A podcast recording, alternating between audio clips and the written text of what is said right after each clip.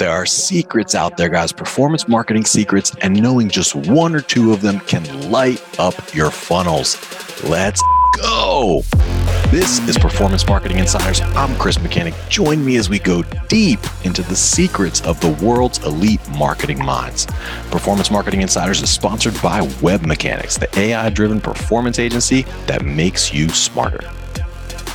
Hello, everybody. Welcome to another episode of Performance Marketing Insiders. I'm really excited uh, to talk with our guest today. She is an absolutely amazing marketer and an amazing leader uh, with over a decade of experience in education, marketing, and sales. And she actually created and led the Connected uh, conference for several years. She oversees currently all uh, aspects of marketing at her current company where she has ascended the ranks over the last 10 years all the way to CMO. So she's currently CMO of EAB. She is Lia Davidson. Welcome to the show, Lia. Thanks. Thanks for having me. Excited to be here. Absolutely. So excited to have you. Um, we have tons to talk about today, and I want to be cognizant of uh, of your time, of course. And you know, our audience is all about secrets. So why don't we start off? Just tell us what one of your best kept uh, secrets to success in marketing has been over the years. Sure. Um, it sounds so conspiratorial. Um, I'm I'm happy to share one of mine though. I've actually um, over my career um, reflected on a bit of a framework um, mm-hmm. for how to think about and how to bring up marketing talent, um, and I call this the marketer's compass. Um, so the concept is, is I think marketers today need to be able to operate in a number of distinct planes, if you will. So imagine a compass, north, south, east, west. I think there's parallels for each of those um, directions. So on the y-axis, if you think about it, um, I think great marketers are able to vacillate between vision setting, what I call the clouds, and being in the trenches, in the absolute details and weeds of whatever work they are doing. So think about um, the weeds of copywriting, um, the weeds of data analysis, right. um, the inside of marketing technology. You have to be able to be at five feet, but then on the next day or the next hour, go back up to 100,000 feet and set a vision, define a brand, um, push or pull an organization uh, through innovation. Um, so I think the, the, north and south of the marketer's compass, um, both are equally necessary. Mm-hmm. On the other axis, the x axis, if you will, um, think about east and west. Um, I think about left and right brain thinking. Um, and even at the beginning of my career, one of the reasons why I was drawn to marketing was the idea that, hey, I can do um, deeply analytical work and be in math and in numbers and in systems design, um, but also be super creative, whether that's coming up with a campaign or writing. I've always loved to write or designing something from scratch. I think it's a left and a right brain, uh, brain discipline. So um, that's kind of one of my secrets is this idea of the marketer's compass. And I think that the best marketers are really able to um, go back and forth and up and down and across the the compass, if you will. I love that. I mean, we like frameworks in general, uh, but I absolutely love that. I love the um. Well, I mean, I hadn't heard that right before just now. Uh, I mean, I made it up. so. but I love the like the directionality of it. Like once you said, "Hey, north and south is like thirty thousand feet," versus deep down in the weeds, I immediately fell in love. I was I didn't know what left and right was going to be, but it makes perfect sense to be left and left and right brained. Um, so I absolutely love that framework, and I can see a lot of applications for it. But how do you use it? Like, do you use that more for recruiting and like growing talent, or do you use that to sharpen your own skill set by saying like hey i haven't been i haven't been down at the five foot level for a minute. Like let me log into marketo and see what you know see what's going on in there. A couple of ways. I mean one is definitely when i'm thinking about senior marketing talent um, and just thinking about you know who the next leaders are going to be and just evaluating strengths and opportunities and how to coach people and where people might need to grow. Um, so that's one way but i also find it an interesting way of just on reflecting on um, on the busyness and on the kind of different types of work that I'm doing in any given day. I mean, within the first three hours of a morning, I could have been in all four of those quadrants in four different meetings. Um, and so I think it's just an interesting way to kind of step back and say, um, is the marketing discipline for me? Um, and if you love each of those four quadrants, you're probably going to be successful. And it doesn't mean you can't be successful if you are a superstar in one or two of them. Um, but at some point, you may need to evaluate um, growing into some of the other quadrants. mm-hmm. I see. So, um, with your own teams, do you, would you say that you tend to like kind of round people's skill sets out around that compass, or are you more of a believer in like double clicking on your strengths and don't worry so much about your weaknesses? A little more of the latter. Like I have some extremely talented marketers on my team that are talented in different, in very, very different ways. And they complement each other really well and they work together yeah. really well. So if you're thinking about a high performing team or a cross functional project or initiative, um, you could have someone who's great in the East and great in the West coming together. And that's going to be an awesome project or initiative. So I don't always, you know, think about, hey, everyone has to have all four, but I do think that they are um, kind of the keys to successful marketing in, in parts, even if you're pulling different people together.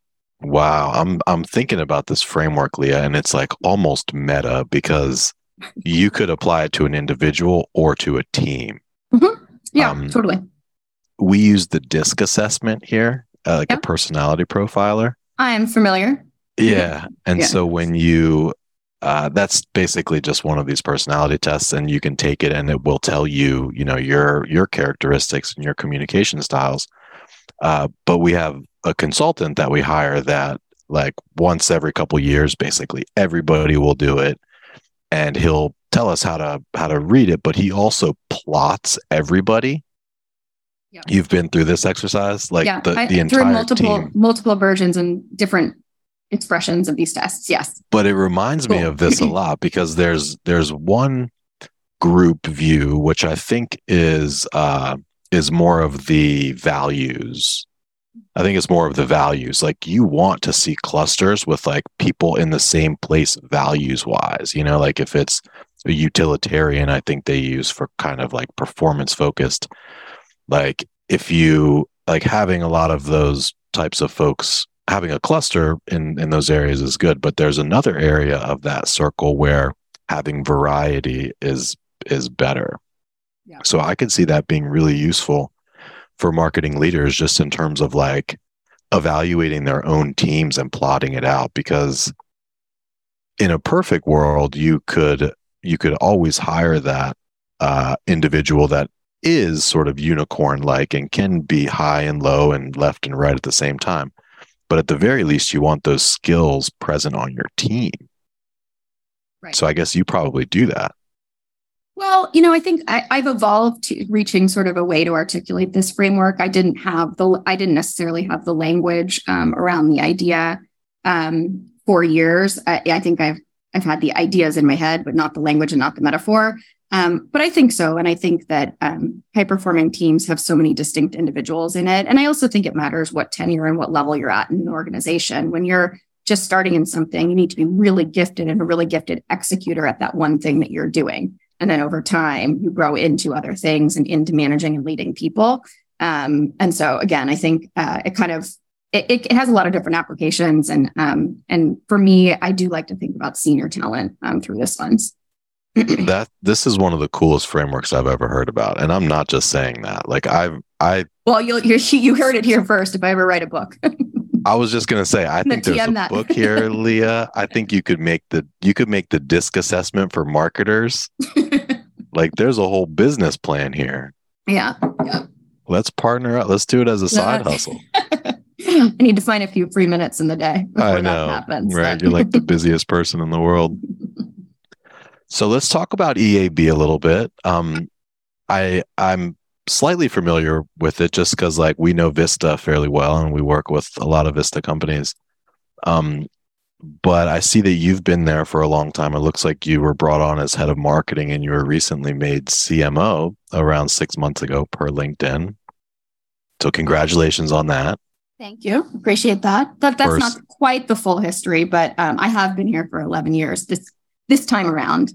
I was at the predecessor company, the advisory board, which many people in the DC area will know um, as my first job out of college. So there was some familiarity with the, the leaders at, at the company um, from when I first started working and took took a pause um, for a significant period of time, and then um, came back. And actually, I came back to launch a product as a salesperson, which was a failed experiment. Um, I'm not the world's best salesperson, but uh, that's a story for a different time. yeah. Well, uh, so talk to us so far around your um, since you've been CMO, has it has it been a big change in your role, or is it like pretty much many of the same responsibilities with just a new title? Like, how's the last six or so months been? Um, it, it's again, it's more of the latter. I've been in the um, kind of leading the marketing organization for a little over three years now. Um. So I took the reins as the head of marketing um, without the CMO title um, right before the pandemic. So it was um, mm. little did I know then, but it was an interesting time to inherit um, the organization. I already led uh, two or three of the sub teams within marketing at that time, um, and and then assumed the role. So it's been about three years in the role, and um, the shift was mostly in title, not in responsibility. Um, but it's it's certainly been a wild and and fun three years um, in in the job. Yeah. yeah. So um, if you think about the recent past, well, I mean, there's there's a lot I'm sure that has happened in your business like since the pandemic, but um, if you think about just like the last you know six months or so i'm curious about what's really working for you guys so in the i would say a couple of things one um so uh, let me let me back up eab is an education we're one of the leading education companies we serve about 2000 schools from grade school to grad school um, the types of solutions we bring to our customers range from technology to research um, to outsource marketing and enrollment solutions. Um, so we have a whole bunch of different solutions um, to a whole b- bunch of different audiences within oh, education. Wow. Um, so that's, I, I, guess, kind of foundationally thing one. Um, thing two is uh, our origins of, as a company are in best practice research. Um, so we're from the overall company tree of corporate executive board and then advisory board. Um, and we are the latest uh, sort of expression of, of that company family of companies um, uh. which means that we have research at the core of our DNA. Um, mm-hmm. the reason I bring that up is um, we are a thought leadership forward marketing organization. And I sit in sort of a privileged position um, because there is so much research and insight and knowledge inside of the company um, that we we are able to lead in our marketing with thought leadership and with insight. So that traditionally worked and it worked exceptionally well through the pandemic when um, audiences needed true insight and needed information um, to move through a period of uncertainty. Um, but that has always worked and continues to work. I think something in the last six months that um, I'm excited about is um, after two years of not having in person events and not having in person engagement, um, we've been able to return to in person events in a successful way. Um, and I think we had to get our muscle memory back a little bit and we've had to redesign playbooks and um, go to that five foot level and look at all the operational details to get back to a place where we can serve um, serve serve above and beyond what's expected and bring um, kind of a discipline of service excellence to all of those events um, but in the last three to six months we've been able to come back to that place and really see some exceptional results and productivity from the events channel gotcha yeah it looked like well i saw on your linkedin it looked like you had just done uh, connected for the first time since the pandemic, like roughly four months ago or so. Yeah, and it was amazing. The energy of having, um, you know, over a thousand people together in one place, many of whom used to go to this event year after year, and then we made it virtual, obviously during the pandemic. But just to have that energy um, and the hugs and the experience, all the, you know, there's there's there's a lot of things that are lost in in virtual. There were benefits to having virtual events. And obviously, they scale faster and you can reach lots of people. Um, but there's something that's really unique about being in person. And it was awesome to, to see the team bring everybody back together for Connected this year. That's awesome. Is it mostly your customers that go there, or is it mostly prospects or?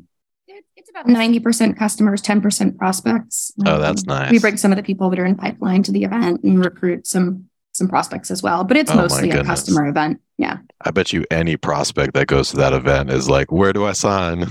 That, well, that's what we hope for. it's not quite that easy, but yeah. Um, cool. Are you, uh, this is sort of a random question, but mm-hmm. you, it made me think of it because you were um, doing these events for your customers. Do you guys do customer advisory boards or are you familiar with customer advisory boards?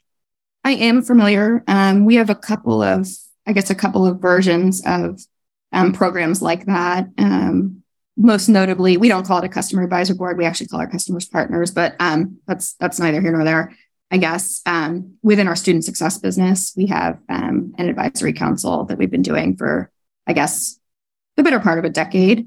Um, and it's a it's a great way to get feedback and have really d- deep relationships with your customers and um, understand understand at a deeper level what their pain points are and where they want you know solutions and to go and um, just get advice in that sort of deep relationship way gotcha yeah. yeah. sorry that was just a random tangent but back to the events i'm curious um what do you guys look at like like post event to say hey this was a really, really good event. This was a medium good event. This was a poor event. Like, what are the metrics that you're looking at?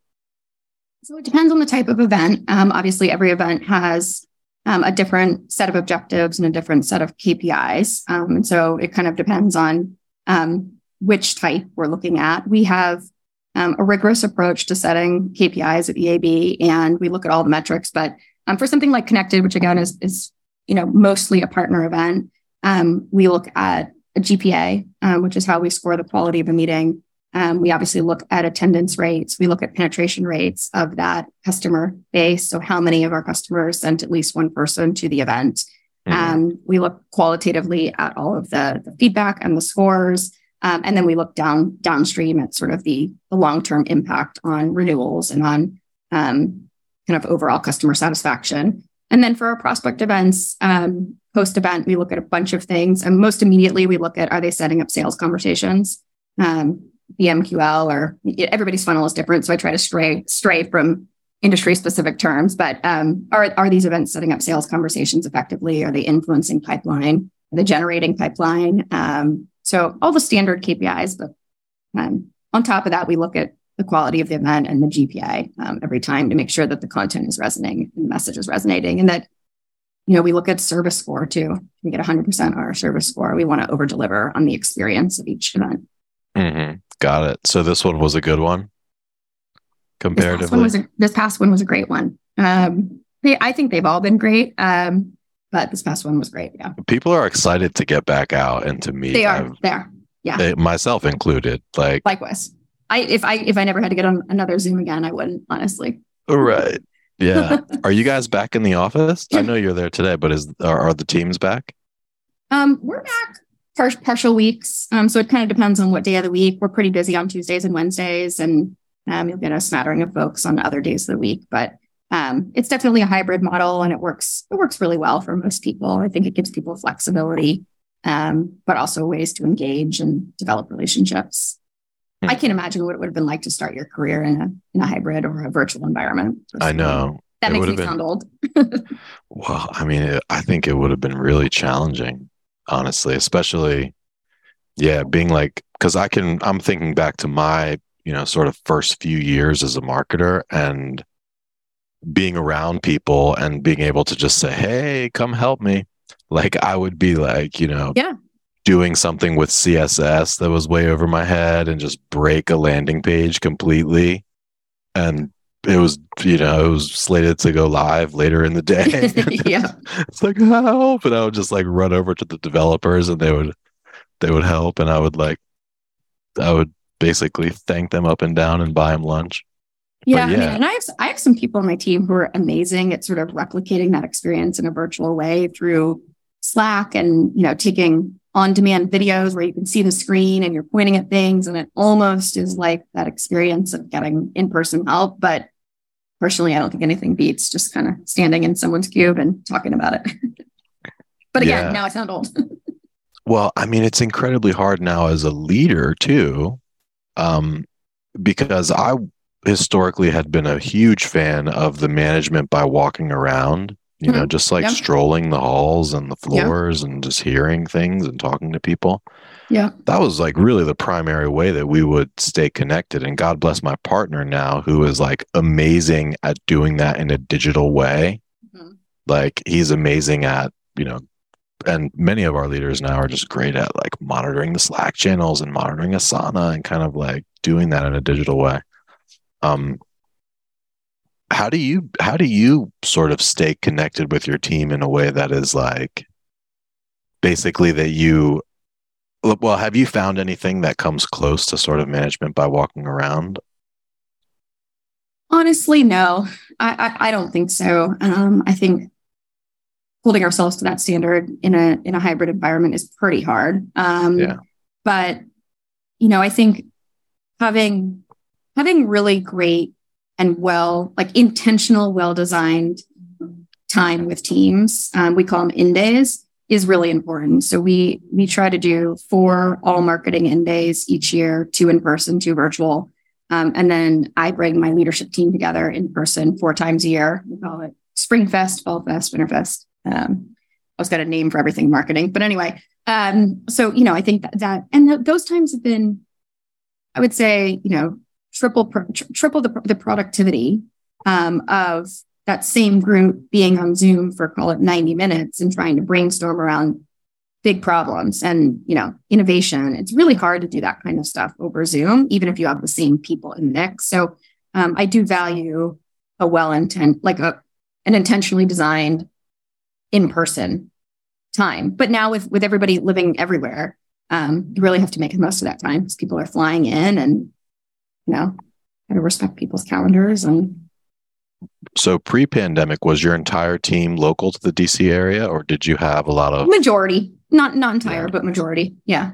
yeah and then also during the pandemic, we we did seven or eight acquisitions in a in a period of of two years, and so um, we acquired a bunch of teams whose original home bases were in other places. So yeah. for a multi- multitude of reasons, we are now all over the country and everywhere. Yeah, I see. Yeah. So, um, let's talk about challenges a little bit. I'm curious about, you know, some of the challenges that you guys are facing. And I would love it if we could use your framework and you could tell me like high level challenges in the weed challenges, left brain challenges, right brain challenges. Throwing it back at me. Um, so I think the honestly probably the one that's that's m- most top of mind right now for me is it's getting harder to secure sales conversations um, and and thus to you know build strong pipelines and um, drive the the bookings targets that we need to drive. Um, there's so much noise out there, and I think it's it's just getting harder and harder to break into accounts, and you have to um, you have to be extremely persistent. You have to have all the channels at your disposal you have to multi-thread an account. Um, and that's a lot of things for BDRs to handle. Um, and yeah. it's a lot of things to have to do in a given week. And I think it's it's hard when you're facing sort of declining returns on the same level of activity. Yeah. Um, and and that's you know that's something that I think many organizations are facing. That's not specific to us. Um, so that's that's a big one. And thankfully, we have people that are really gifted um, on the team at learning new technologies quickly and de- deploying them quickly and pivoting. Um, but that's something that's on my mind. And I think the other one I would mention is just like sales cycles are getting longer. Um, I'm sure you've heard of the book Jolt. Everyone at EAB has been reading Jolt um, by Matt Dixon. He wrote the Challenger Sale. Um, so this okay. is all about um, how customer prospect indecision is on the rise.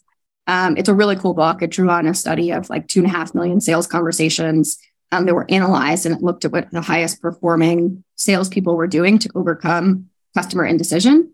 Mm. Um, and anyway, it's it's a very interesting read. So on the, on the, marketing side of things, securing sales conversations is harder, and on the sales side of things, sales cycles are longer. And when we're losing, it's not really to competitors so much as to no decision.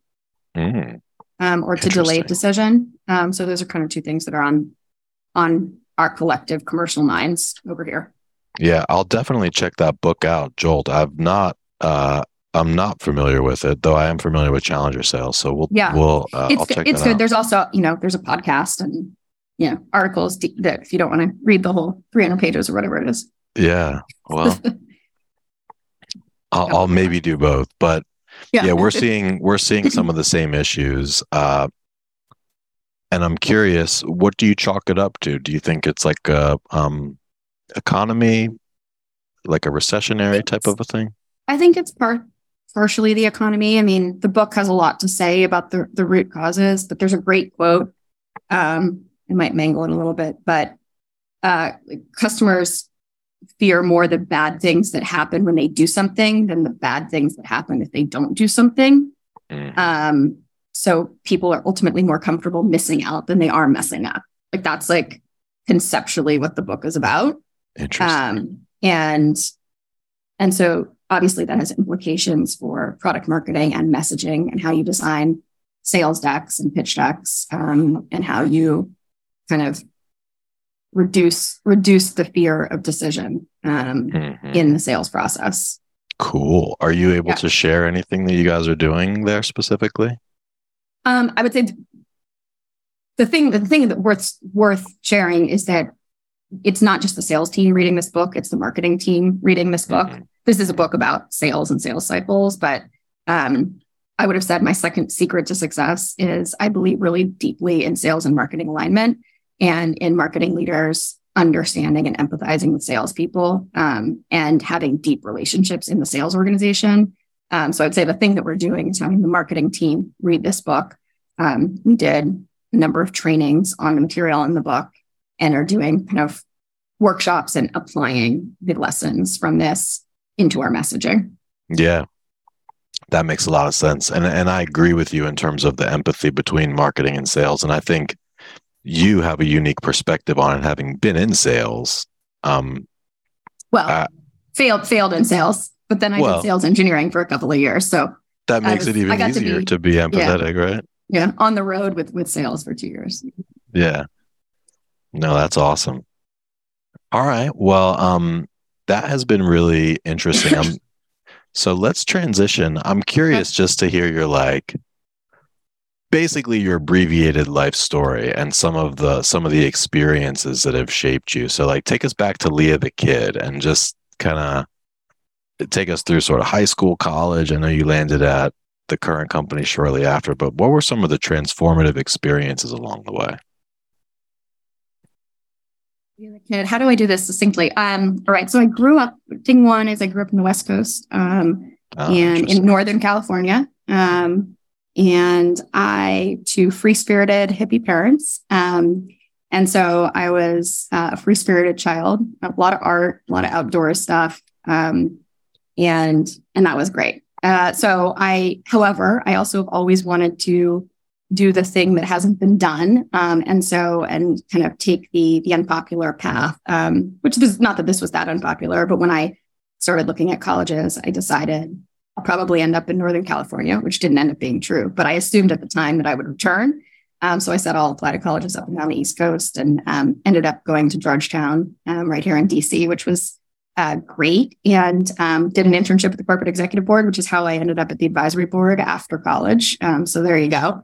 Um, so that was kind of how I arrived onto the East Coast. and I think because I had the background that I did and the childhood that I did, I ended up being extraordinarily pragmatic in my decision making um, when it came to college. So I double majored. I did a, a Spanish and business major, which in retrospect is so boring. Like why I didn't study art history or, um, you know, some some cross discipline uh, uh, something.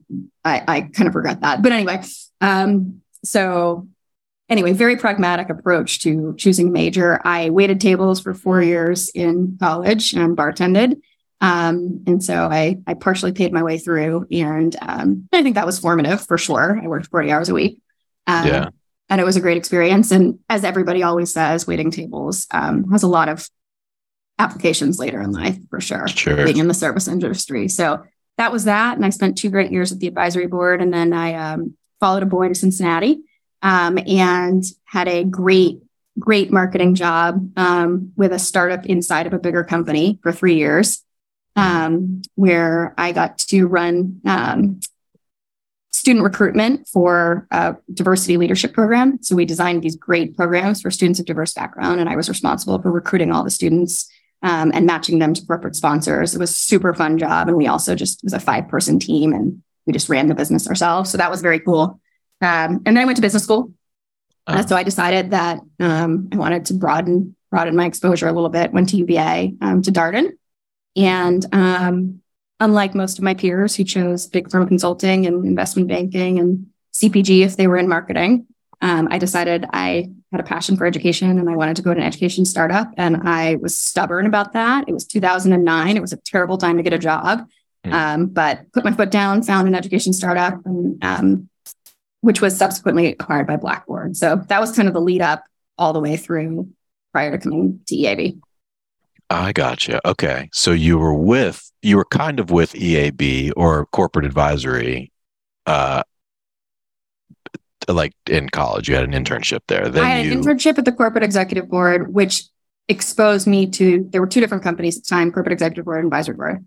The internship exposed me to the advisory board. So when I was looking for a job after graduating college, which was also a terrible time to graduate and try to get a job, that was 2001 um, because I was familiar with the family of companies, I ended up at the advisory board and uh, did two years in the marketing and sales department there. Oh, that's really interesting how you kind of started there as one of your first there. gigs and then you went and experienced and then came back eventually. I know. That's really cool. I have some questions about that, but one of the things that jumped out, you mentioned that you uh, regretted uh, not doing like an art history major or something like that. Um, are there any other things that you can think of that maybe you don't regret? Like that's a pretty strong word, but that you would do differently in retrospect? In terms of my career specifically? Yeah. I don't know. I mean, hindsight's hindsight's 2020. Um, it's kind of hard to say. I did like I did flirt with big firm consulting coming out of business school, but I just didn't think that my heart would have been in it. Um, and I wasn't sure I could be passionate about it. So I think that was probably the right decision for me.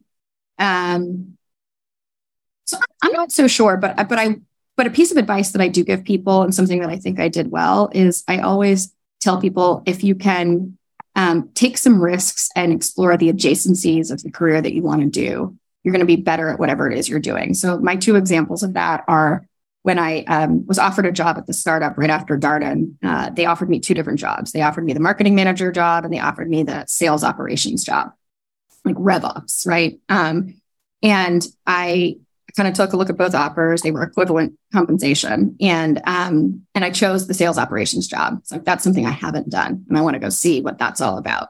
Mm-hmm. And I basically spent a year just in the the dark depths of Salesforce and in reporting. Um, and and that has made me a better marketer um, and it's yeah. made me more fluent in how that core system works um, even in you know for points in time when i wasn't using a system and then the second example is when i came back to the advisory board and they offered me a job as the launch salesperson for a new product um, and i told them i was like i'm not going to be very good at this and i was right but um, it's neither here nor there uh, i did spend that that next two years on the road um, and that was the byproduct of choosing the thing that i was not sure about. And that was not my core skill set. Um, and both of those things have made me a much better marketer than I would have been if I had tried to stay on the straight path the whole time. So that's yeah. that's not a direct answer to your question, but it is a piece of advice that I give people. No, that's that's good advice. That's definitely good advice. And I think that especially for younger people and especially for marketers or aspiring marketers to get a taste of sales or even sales ops and rev ops, like I, I think that can be hugely helpful because like I'm just thinking back on my own journey and which started as a salesperson and then came into marketing. And so I've always just like like a question that uh that some marketers don't think to ask. It's like, cool, we got 30 conversions. Well, like, let me see the form submission data. Like, where is it? It's in Salesforce. Yeah. Like, yeah. And so, like, unless somebody has that experience of like digging through the depths of Salesforce, they don't really know how the form submission data comes in or what hidden fields get pushed along with it and what have you. You got to be in the weeds, weeds of the systems, weeds of the data. Weeds in the systems. Yeah. I definitely, uh, I, I enjoy a little bit of time in the southern hemisphere there yeah. now and again. yeah. cool, Lia. Well, this has been awesome. Um, I want to be cognizant of your time. We've just got one last thing to do, which is the lightning round, where okay. I ask you just a couple of quick questions and you give me your shoot from the hip answer. Okay. okay. You ready? I'm ready. Question number one. I think I know the answer to this. but if you were to start a side hustle, what would that side hustle be? How would you know the answer to this? Because I think it's I think it's Oh, you think I your... would you think I'm gonna say I'm gonna write a book. Okay. Um, well, maybe. Uh the other the other side hustle is I've always I've always imagined opening a like coffee shop wine bar.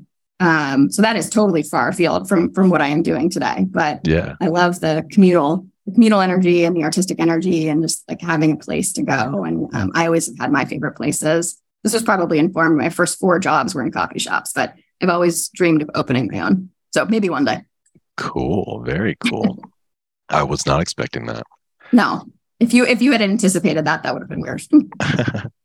so question number two.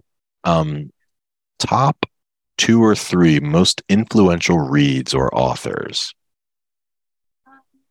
From a marketing perspective? Mm, anything In, that comes to mind. Anything, anything that's been really influential for you.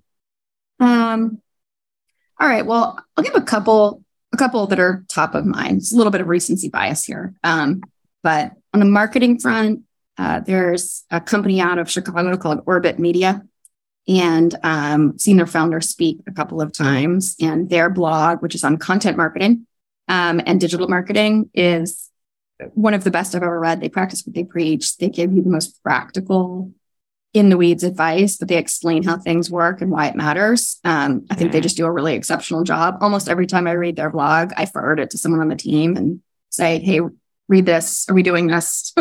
Etc. Um, yeah. Another another current source from a, again a marketing perspective is we recently partnered with 6sense, and um, I think their resources and their um, their perspectives on marketing. But I think they're at the forefront of thinking about and talking about marketing. Um, mm-hmm. And I mm-hmm. love I love all the content they put out there. The book that um, Latané Conant um, probably mispronounced her name a little bit.